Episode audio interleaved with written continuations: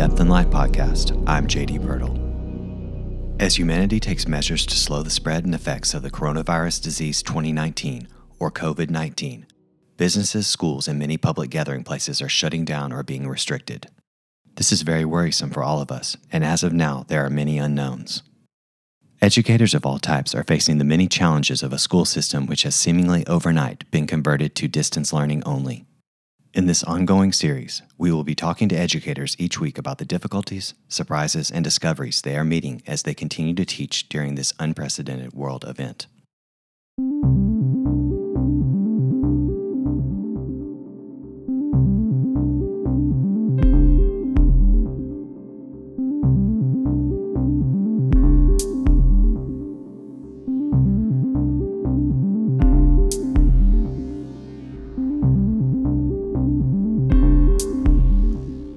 Thank you so much for joining me. I really appreciate you taking the time to do this, especially during this crisis and just all the stress that it brings. Thank you, JD, and thank you for everything you are doing to kind of bring our community together and share out with others about the the work that that people are trying to do from home and and creative ideas and solutions for what we have going on right now. My pleasure. I really, really glad to do it.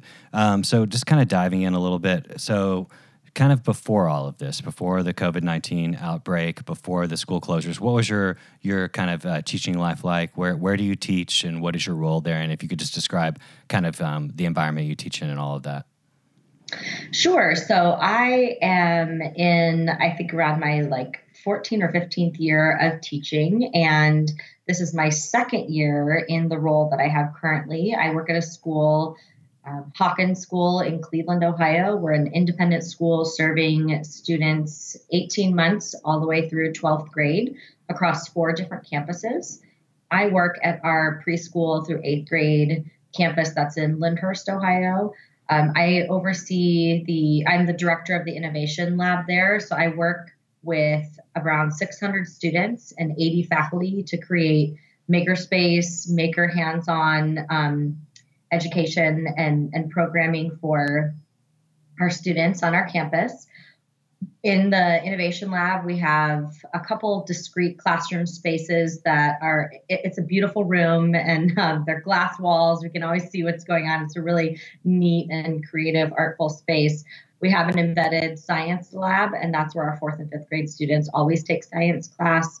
We have a wood shop with a standard um, know, power tool bench and a mini CNC ShopBot, as well as hand woodworking tools and lots and lots of scrap wood uh, supplies, paints, finishes, stains, those kinds of things.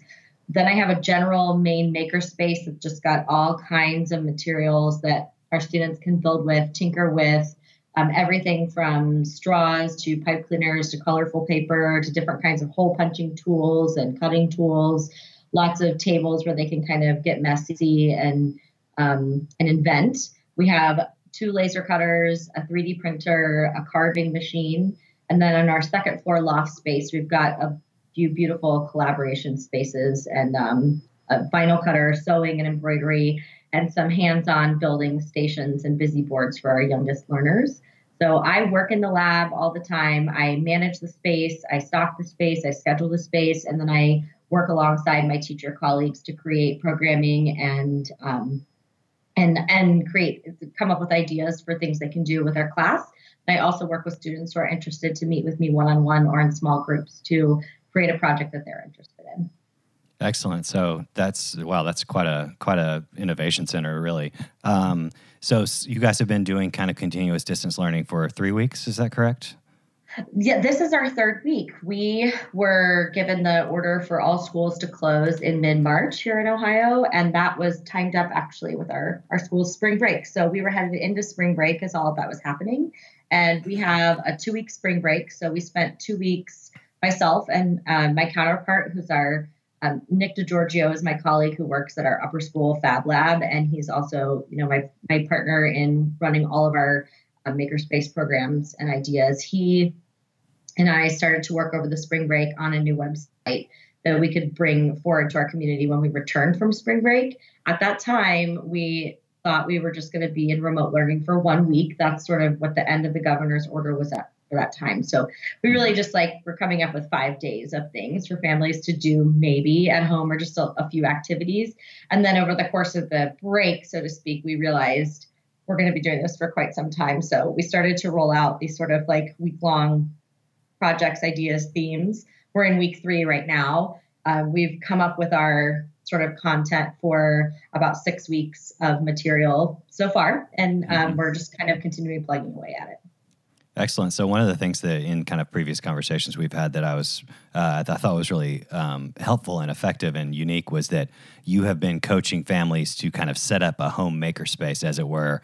Because I mean, I, I you know I think for a lot of people, if you're teaching math or you're teaching some other core subject, um, the transition to Zoom or you know Google Meet hasn't been pleasant or easy necessarily. But you know when you teach something like uh, maker technologies or makerspace or engineering or design, it's very in person, it's very tangible, it's very physical. So how have you um, coached families to set up their own kind of you know um, ad hoc maker spaces, and what would go into that if you were when you coach families? Absolutely. The first thing we did our first day of remote learning on our end, and I should say everything that I've made or we've created so far is is somewhat um, cast as optional mm-hmm. because mm-hmm. we are sort of an optional time within the school day. Though classes do have regularly scheduled meetings with me, um, what they're doing is, you know, on top of or in addition to their core classes. So while they might be in their science class in the makerspace, I'm working with their science teachers sort of behind the scenes to possibly give them some ideas. Um, so these these things that we're coming up with are to embed and continue to build the the spirit of creativity and building that our students have come to love at school over the last year since our lab space opened. Uh, but they're not necessarily required for families or mm-hmm. or um, or something that we want families to feel like they have to do. These aren't must do's. They're just sort of extra bonus things. And we found that's a great place to be because our parents are giving us a lot of positive feedback about the um, the extra opportunities that this has created for their child.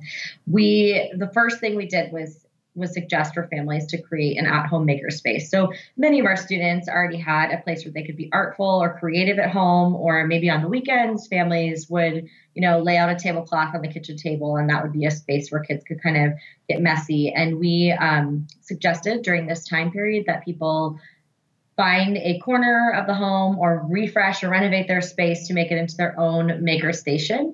And the first thing I did was create a video of myself making my own homemaker space. It's a corner of my child's playroom so that I can kind of like be watching her and doing mom things at the same time as getting my work done.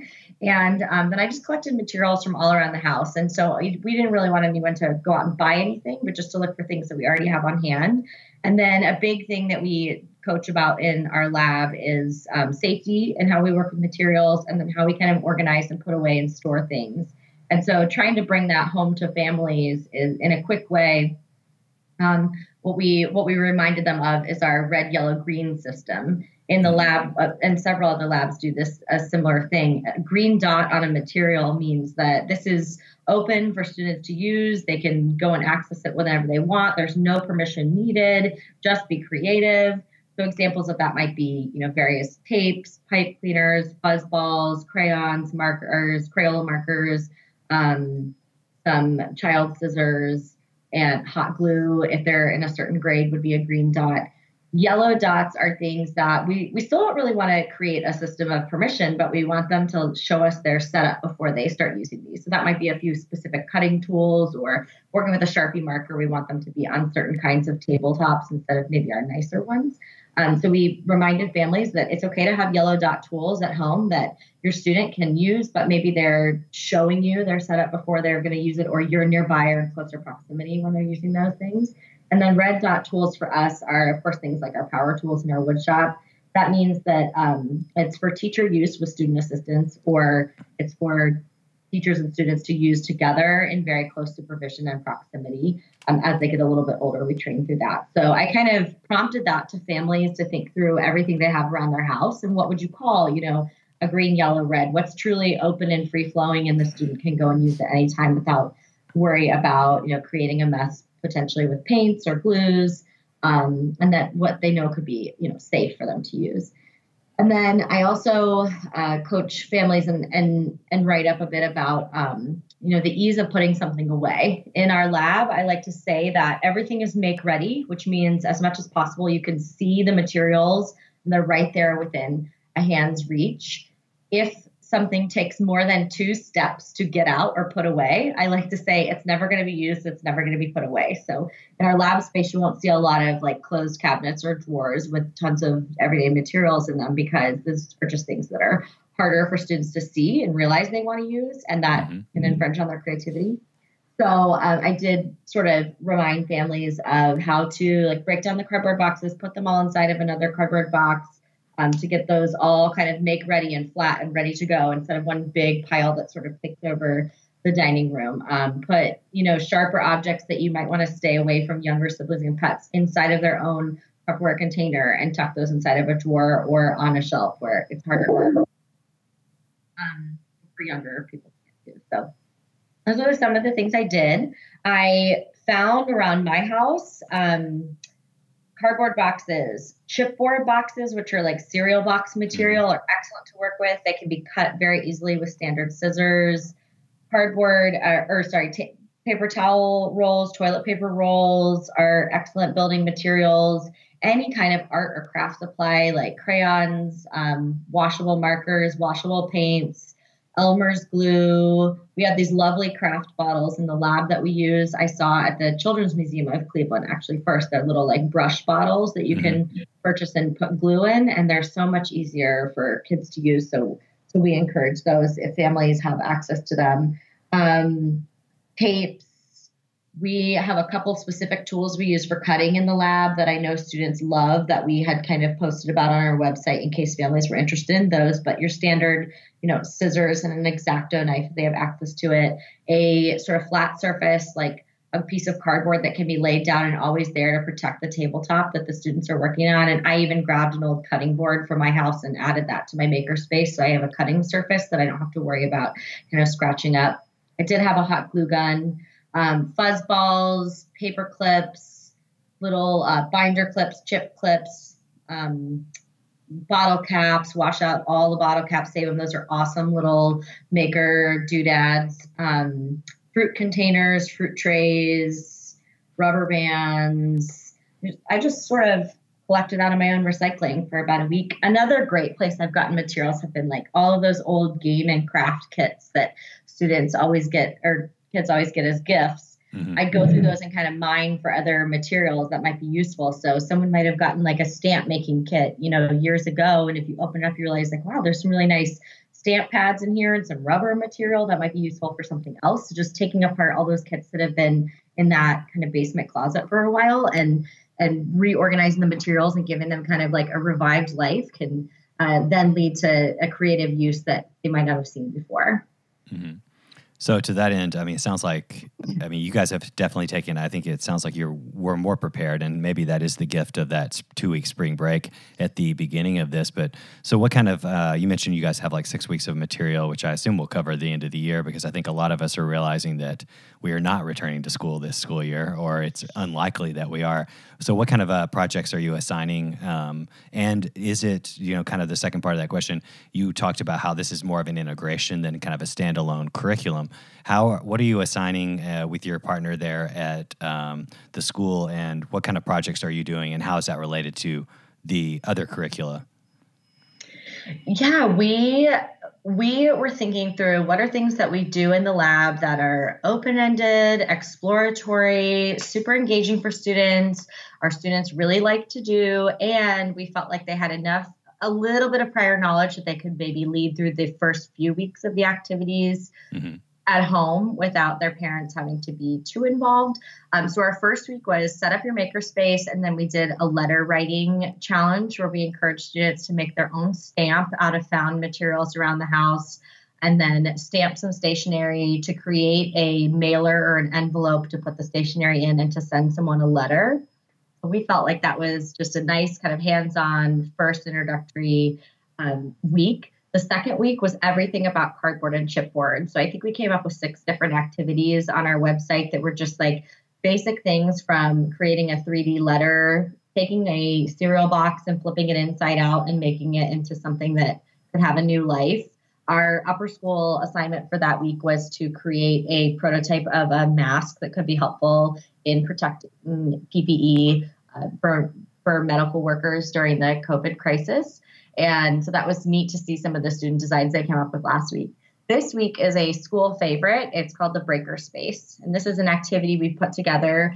I shadowed a class activity of this at the Katherine Delmar Burke School in California, in San Francisco, a couple years ago, where their teacher was doing this with kindergarten students. I then came across a gentleman's website, Todd McLellan, who has a lovely book called Things Come Apart. And I bring that book into the lab and show the students all these beautiful pictures of things that have been completely taken apart down to the very last screw. And they love this activity no matter what age we do it with. It's super engaging. We have students who go home on the weekends and find some old item around the basement and take it apart, and it, they're working on it for hours. And it's, it's just so cool. What I like about this is that you don't have to come up with an end product. It's really just like see how something works, like take off the lid. Um, so our our week this week is all about um, taking something apart and photographing the parts of it, taking opening the hood or like kind of taking off the outer case of the toaster and seeing how something works on the inside, fixing something around the house, like learning how to do something as simple as replacing the batteries in a smoke detector, to like picking up that mm-hmm. item that's been laying on the you know, uh, washing machine for a couple months and you're like, we got to fix this one day. And now's your chance to get it out of the basement and, and work on it. Right?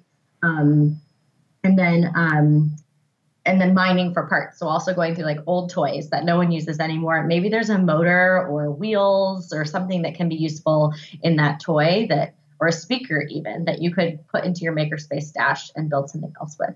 Um, so that's this week, and we're we're excited about that. Next week is Earth Week. Um, Earth Day falls next week, so we're going to have some Earth themed, nature based outdoor maker activities coming up next week. We also have uh, thoughts in our coming weeks around um, a design thinking week, kind of the core philosophy of how we uh, teach and create in the makerspace is going through the design thinking process that gets us to really get in the mindset of the user who's going to be using the item that we're creating. We want to kind of bring that forward to our community and and and help people at home think through like how would you create something for something someone else and then design and create a product over the course of the week. Something I think I might do that week is, for example, create a family board game over the course of the week. So they're iterating it throughout the week, and then maybe like Friday night, you and your family or uh, virtually, you can play this game with other people that you might want to share it with as well. Um, we have a few thoughts of doing things with fabric. Of course, we've got a couple initiatives going around about people making fabric masks for healthcare workers and mm-hmm. people on our front lines. Um, so we we might do something with that. I usually do a quilt project with our kindergarten students at this time of year anyway. So we're trying to think about how to make that a reality here at the end of the year.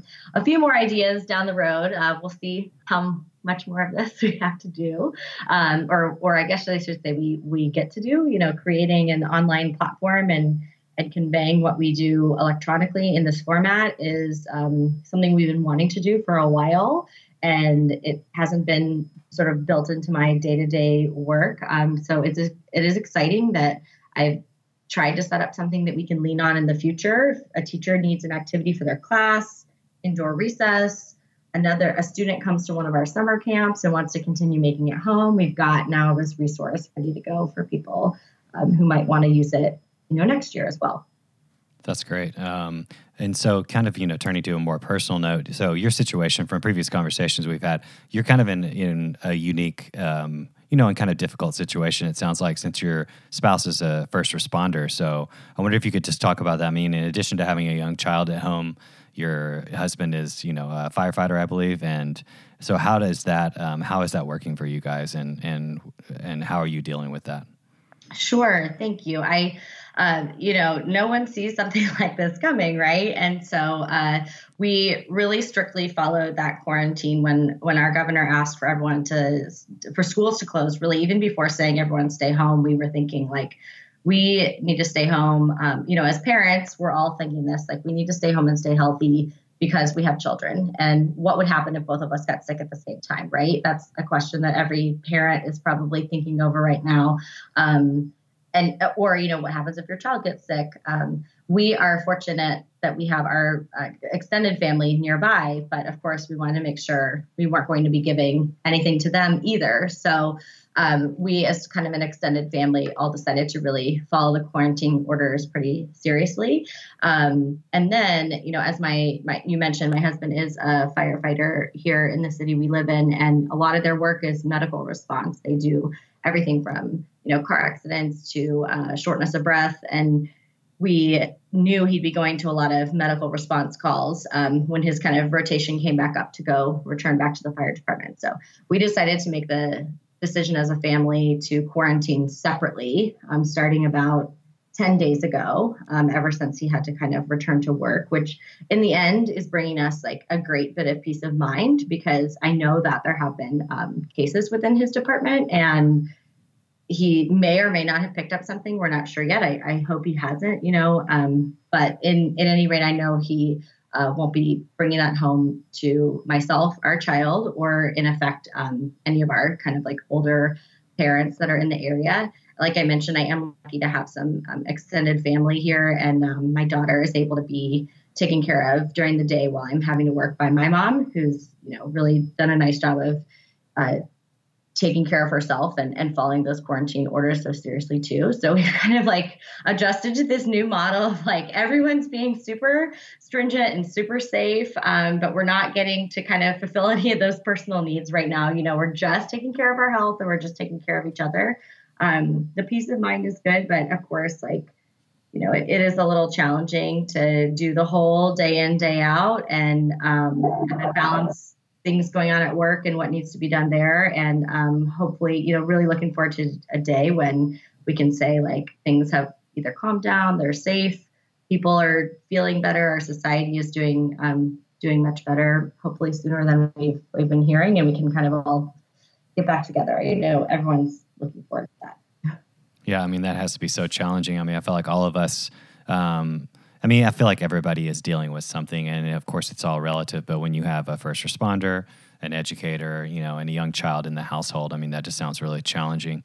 Um, so I think you mentioned that, uh, kind of turning back to the kind of teacher side of your life, that the website you guys are building out is that that's a public resource, right? I mean, is that available to everybody? Is that something you'd be willing to share with our listeners? Absolutely, JD. We uh, we built this with our families and students in mind here, but intentionally wanted to make sure that any family that's looking for resources right now, any other teacher out there who's looking for ways to supplement the curriculum or think through a hands-on activity that can go with something they're already planning to teach. For example, a math lesson on surface area. I've got a lesson up there about working with a cereal box that fits perfectly into that lesson. Could mm-hmm. just link their families directly to this and, and it's all there for them. So there's no reason, you know, right now to for people to have to kind of reinvent the wheel and and we're as part of the maker community, we're very much embodying the spirit of um, open access for people to uh, build and create and give the best learning experience possible in the hands of our, our students. So absolutely, we have an Instagram page. Our Instagram is Hawken, H A W K E N FAB, F A B, play. Our school motto is fair play. And so this is kind of like our own, you know, Fab Lab take on our school motto, Hawken Fab Play. And our website is fablab.hawken.edu slash home. And that's the site for all of our remote learning activities. We've also linked so many other activities that we found out there that people have been recommending. Anytime I've gotten a, hey, this is a great resource for kids, I have a whole page for that for teachers. I have a page for parents, and I have a page for design challenges that um, are just extra sort of Pinterest like um, inspiration for kids. We also have a page on the COVID response that we've seen from the maker community and what's happening locally here in Cleveland to support some of our hospital systems. Um, so that's a resource that's out there for anyone, and, and I'd encourage everyone who's interested to go there. If you've got children at home, find something for them to do. There's there's lots on there. We'll be adding updated every Monday morning.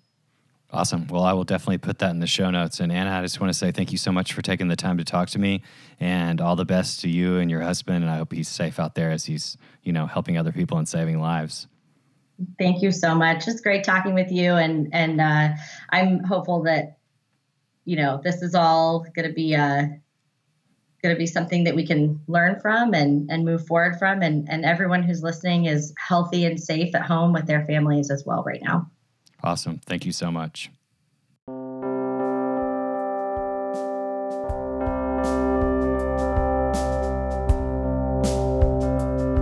Thank you for listening to the Depth and Light podcast. A very special thank you to the educators who have taken time to talk to us during this troubling period. If you are an educator and would like to join an upcoming conversation, send us an email at info at depthandlight.com. We would love to hear from you.